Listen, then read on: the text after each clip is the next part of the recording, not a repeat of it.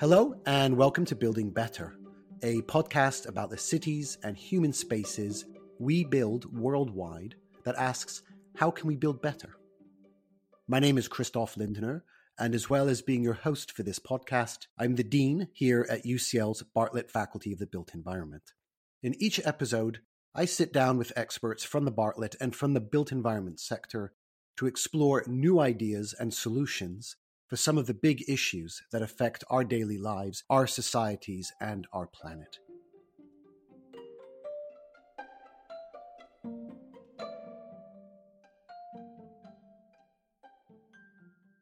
In the final episode of this series, we are going to be discussing the housing market. In the UK right now, we are in a cost of living crisis with renting and renters' rights in a particularly precarious situation. The number of people sleeping rough is higher than pre-pandemic, with many experiencing homelessness for the first time. And a huge part of this problem is the housing market and how it operates. And so today I have invited two guests to talk about the housing market and potential alternatives. I would like to welcome Samir Jeraj, a writer at the New Statesman and a commissioning editor at Hyphen. Samir is the co-author of The Rent Trap, a critical account of the private rental sector. And his work focuses on social affairs, housing, health, and immigration. He is an unofficial historian of the Bullring, aka Cardboard City, and for the past five years has been collecting interviews, photos, documents, and materials about the UK's largest and most culturally iconic community of people who were homeless. And my second guest today is Saffron Woodcraft, a principal research fellow at the Bartlett's Institute for Global Prosperity. Saffron is an anthropologist working with citizen scientists and community organizations to understand lived experiences of prosperity and inequality. Her research focuses on changing the evidence that policymakers use to make decisions about urban regeneration. Saffron's research projects include UCL's new Citizen Science Academy, as well as Prosperity in East London 2021 to 2031, which is a longitudinal study that uses prosperity measures designed by citizen scientists to monitor regeneration impacts in 15 different neighborhoods. Our conversation today is going to have two halves. In the first half, we want to think about the problem, and in the second half, we want to explore the solution. So we're going to begin by asking the big question of what is wrong with the housing market? And as a way into that really large question, Samir, could I just ask you, what does the housing market look like today and what kinds of experiences are people having in it? So I'd say the housing market today for for many people looks expensive, chaotic, poor quality and is a, a great source of stress for people. These are not good adjectives to describe the housing market. Is the picture out there really so bleak? I would say, you know, for example, in private rented housing, costs are very high, standards are very low. In social housing, there's a shortage of supply, and there's a whole issue around conditions at the moment. And within owner occupation, again, costs are very high and people are currently kind of facing um, higher like mortgage mortgage increases. And you still got the kind of the fallout from the the cladding issue in in housing as well.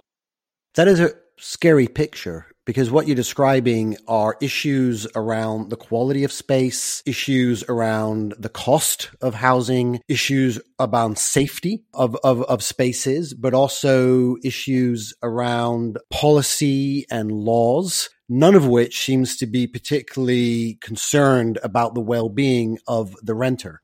Saffron, to bring you into this, I want to hear a little bit about what you've been observing and seeing with the communities that you work with.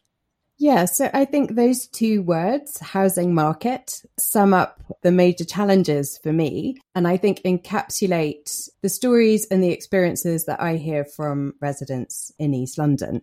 So over the past, you know, 30 or 40 years, we've got used to the financialization of housing in the UK and policymakers tend to talk about housing um, and housing development as a driver of economic growth.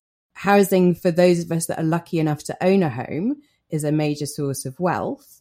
But when we talk about a housing crisis and affordability, what people talk about in their everyday lives is very different to the underlying assumptions that are in policy and in planning that house prices will keep on rising, for example. Um, so there's a disconnect that I see. And in the work that I'm doing with citizen scientists, where they're talking about their own experiences and the experiences in their communities, that disconnect is very evident. And it's not just about affordability and it's not just about the supply of housing. I think what I see and what I hear is a lack of attention, I think, to the importance of housing to our emotional well-being, to local communities. Uh, it's kind of wider societal contribution. So we've spent so long talking about and thinking about housing as a market.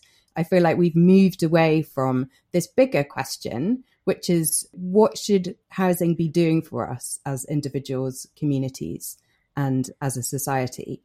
So I think this is about to reveal uh, what a superficial person I sometimes am. But while you were talking, Saffron, it reminded me of the scene in the Fight Club when the main character is sitting his, in his apartment looking around, and every piece of furniture comes from IKEA, and he has this kind of realization that he's living in an IKEA catalog. Is because in a way, what you're describing is how the home, um, which is supposed to be a place of, of, of refuge, literally, has been turned into something else, a commodity, a repository of value of capital and that financialization of something that's really at the core of human society and living together as humans feels like it's very much in tension, almost irreconcilable the home as a place of refuge and the home as a, a financial product. Um, how did the UK get into that situation? If we look at a city like London, over the last several hundred years, there have been waves of investment in building, trying to create housing for wide swaths of the population. But somehow in the 20th century and now more acutely in the 21st century, we seem to be moving away from a vision of, of housing as something for people towards or maybe even embracing reluctantly I don't know, a vision of housing as, as, as a place to park capital. How did we get there? Samir, any insights? Well, I mean, one of the key dates for that is the beginning of, of the Thatcher government in, in 1979. Uh, so up to that point, maybe around uh, in 1979, one in three households was living in social housing, which is de- definancialized. The rents are um, affordable, and it was uh, effectively security of, of tenure. There were also rent controls in place in private rented housing. And between the, the right to buy introduced in the early 80s and the scrapping of rent controls at the end of the 1980s, these two things kind of like ushered in a, I suppose, deregulation of, uh, of and privatization of a significant chunk of, of housing in the UK combined with increased access to credit. And then in the kind of 90s, you see the kind of emergence of the buy to let mortgage. And then like the, the kind of the cultural side of, of home ownership becoming like the um, the preeminent thing, like all the home makeover kind of type shows and these kind of like products being marketed as like this this being something that shows your shows your value and success as a as a person or as a family is in the specific items of of of a home rather than it being for a purpose which is the kind of like well-being of your of your family its health and being a place kind of like education and community. And the situation you're describing that that cultural history of, of housing is connected to the UK but that larger trend of financializing housing is something that we have see, seen all across the world. And the reasons that drive it, different governments, different policies, but behind all of it, there is the, the same trend that's happening around the world. And I, I just wonder, is it too alarmist to say that now, as we come out of the pandemic, our cities are more unaffordable, more unhealthy, more inequitable than they have ever been? Is that overly dramatic? I mean, I, th- I think th- what was interesting about the pandemic was there was a brief like respite in the in a in a trend that had been emerging for for quite some time in in cities, and you know I can speak to you know, maybe the experience of uh, of like kind of like global, global north kind of countries. But yes, there was this trend of cities in particular becoming more expensive, um, higher levels of inequality, that the economy being concentrated there as well. Like you look at the uh, like regional inequalities in in the UK, they've widened significantly between London and the rest the rest of of, of England, definitely. And Saffron, what do you think? Are cities more unequal now than before the pandemic? I would say so, yes. So I think if you look at UK cities, but also at data about international cities too, you can see there's been growing inequalities. And I think the pandemic really foregrounded inequalities that uh, low income or more deprived communities in the UK have been experiencing for a very long time. But those issues really came to the fore and highlighted how things like digital exclusion, food insecurity, energy insecurity are really closely linked to the housing uh, system that we have, the tenures of housing that people occupy, the particular places where people live. So I, I see that the pandemic definitely foregrounded those inequalities and made it very evident what an important role housing plays in being able to access uh, some of those services, but also, as you said, you know, have a refuge and somewhere to withdraw, but also for home to be a space where you can study, where you can continue to work throughout the pandemic, for example. So there are a lot of issues that I think relate to urban resilience and the resilience of cities that actually play out in the home that we've seen really come to the fore over the last couple of years. There's something really heartbreaking, though, about the picture that you describe. And this is very different to the housing crisis that you see in countries like the US back around the time of the global financial crisis. What you're actually describing, Saffron, is a situation where people are stretching and struggling just to have the basics of a home that they need.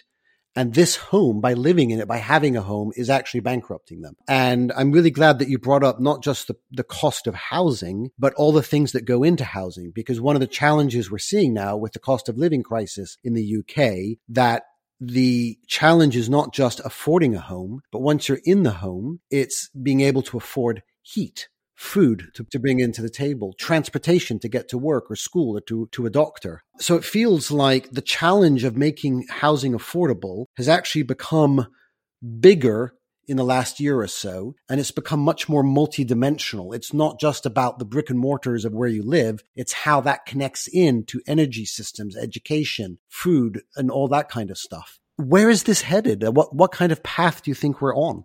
I would really like to see that this moment is an opportunity to start a new kind of conversation about housing and the role that housing plays in societies. And I want to be optimistic that now is a good moment to have that conversation. And I think in the work that I do, which is often with local authorities who have a responsibility for housing and planning in local communities, then there is definitely a new kind of awareness, a new interest in exactly what you were just describing thinking about housing as part of a secure livelihood, as opposed to seeing housing as uh, distinct from, say, labour market policy locally. So I think it's incredibly important at this at this moment as we're coming out of the pandemic, but also facing huge issues in an urban context like um, climate adaptation, that there's an opportunity for a different kind of conversation about what housing does for society and a conversation that involves um, citizens directly in thinking about what some of those solutions might be.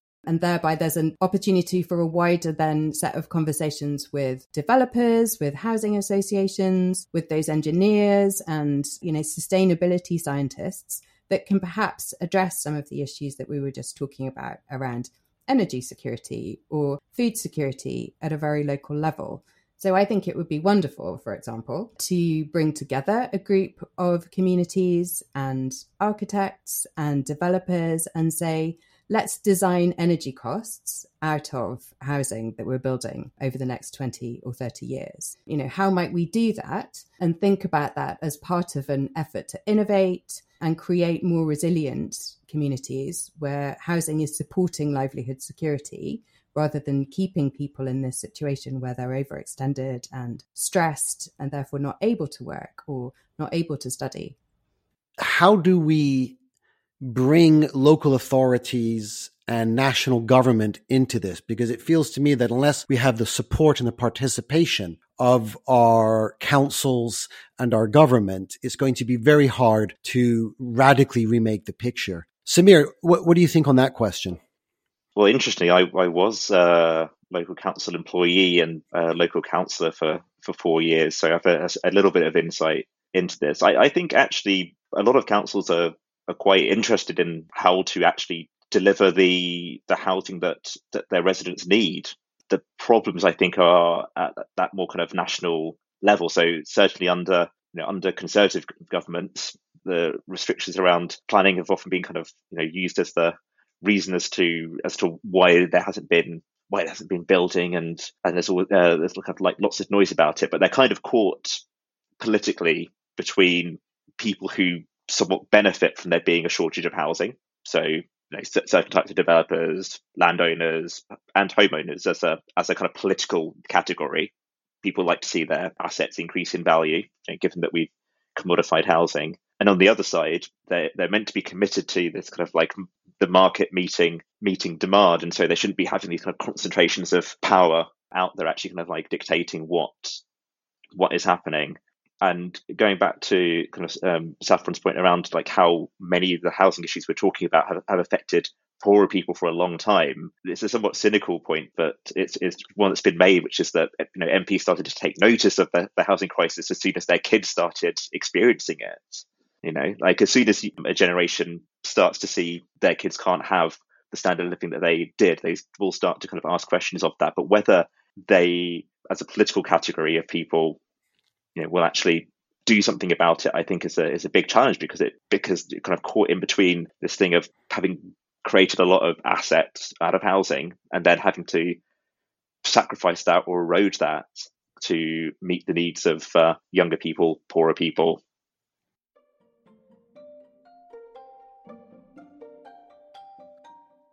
we ought to uh, use part of our conversation to uh, start imagining alternatives and uh, thinking about what a fair and inclusive and affordable housing future could look like.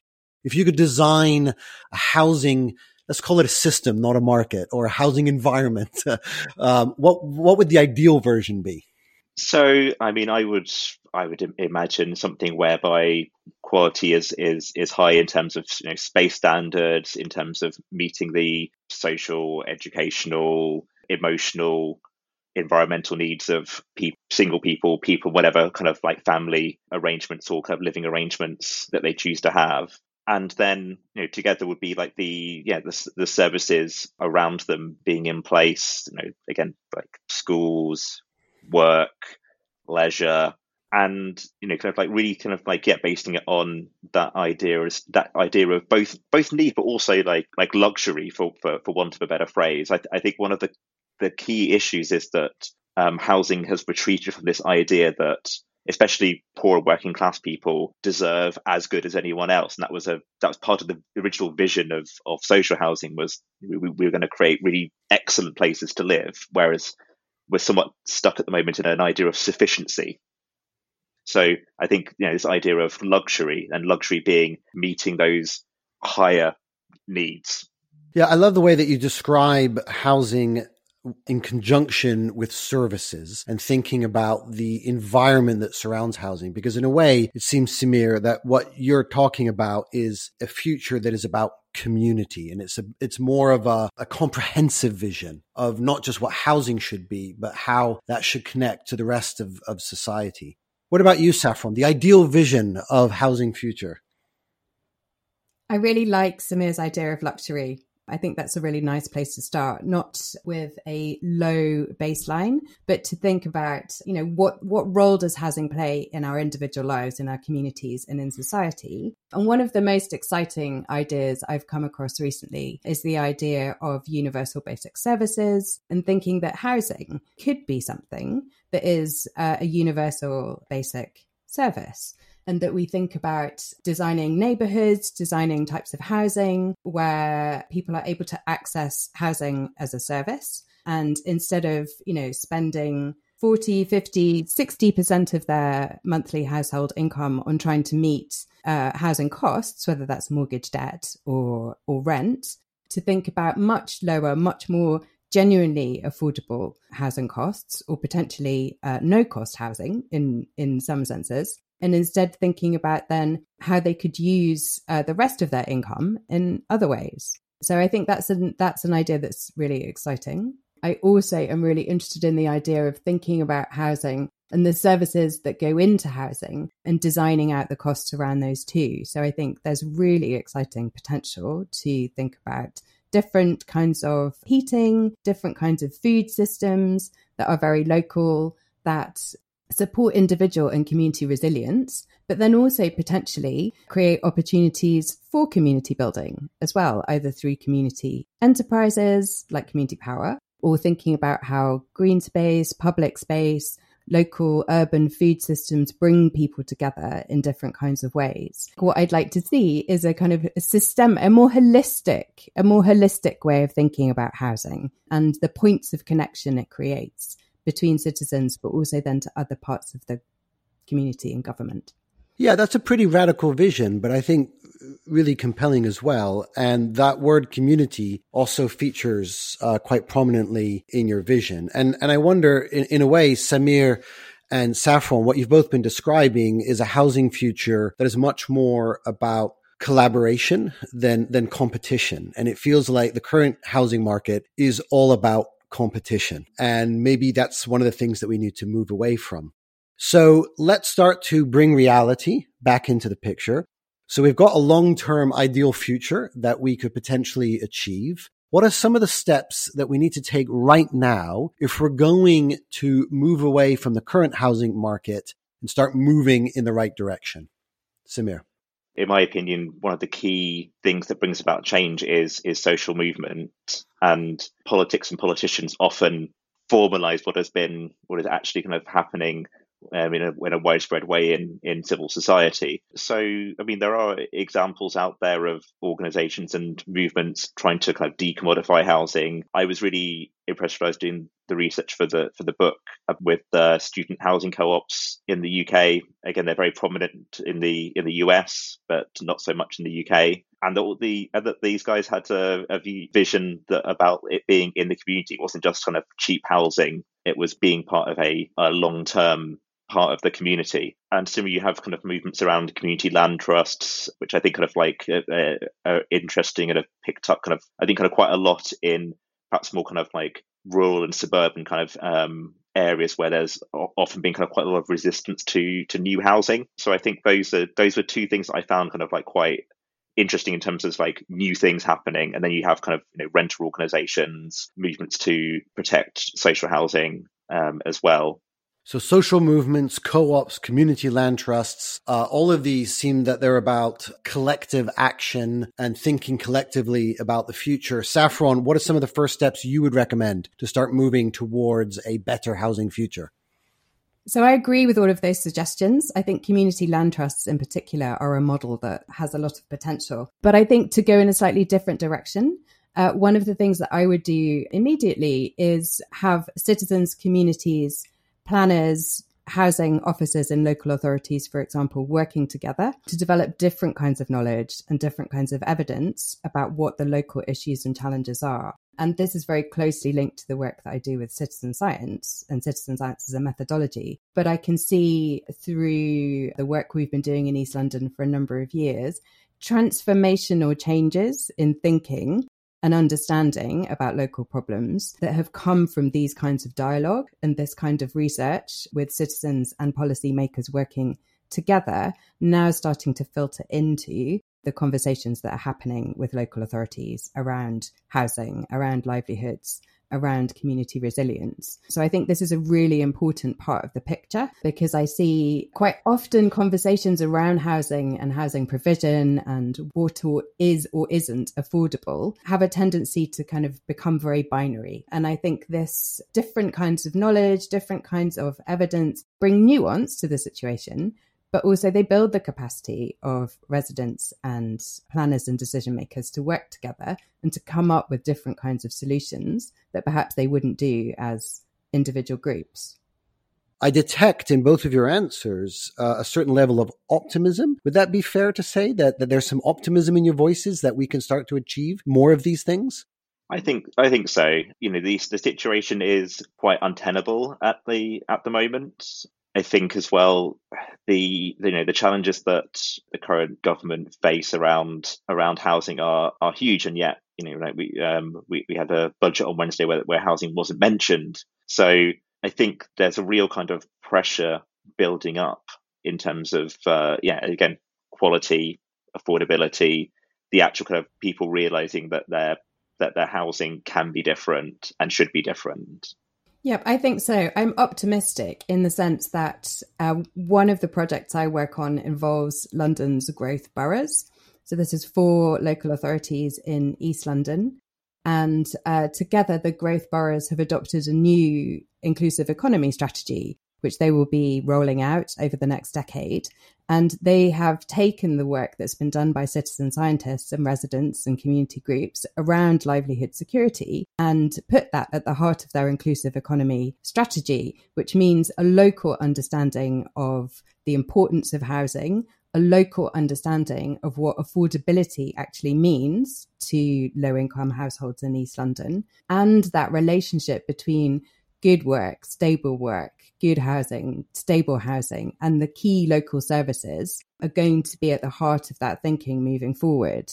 And that's come as a result of the kind of dialogues that I was just describing. So I'm optimistic that there is, uh, you know, there is a new kind of thinking emerging around the, this holistic thinking about housing.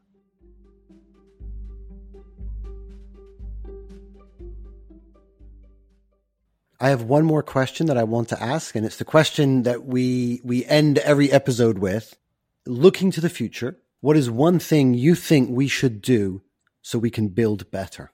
What I would like to see is the Bartlett launch a new transdisciplinary planning, architecture, and placemaking program to educate the next generation of urbanists. So we need to bring together the social sciences and built environment professions in a new kind of way. I think that also brings citizens and communities into the mix. So what we see at the Bartlett, which is what makes the Bartlett brilliant, is you know a huge amount of attention to co-production and community but to bring that into one program where we've got a different kind of planner, a different kind of architect, a different kind of developer thinking about these kinds of big integrated questions going forward, I think would be fantastic.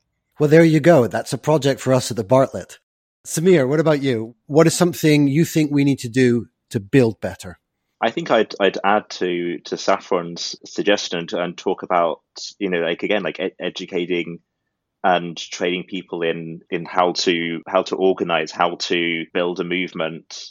Um, I think that's something that is that the US has traditionally you know, been very being very good at, whereas that that tradition in the UK has somewhat been somewhat been lost over the years, but has but has been been around has been crucial in, for example, like the UK's history of of uh, rent control started from social movements in in Glasgow and in Scotland. So, you know, understanding what the role you can play in building a social movement is. Well, that fits very nicely with UCL's um, radical spirit of uh, disruptive thinking. And uh, on that note, let me thank both of my guests for joining me today. You've been listening to Building Better, the Bartlett podcast. This podcast was presented by myself, Christoph Lindner, and brought to you by the Bartlett, UCL's Faculty of the Built Environment. It was edited by Karis Bradley and featured music from Blue Dot Sessions. I was joined today by Samir Jeraj and Saffron Woodcraft. And if you would like to hear more of these podcasts, subscribe wherever you download your podcasts or visit ucl.ac.uk slash Bartlett slash building better.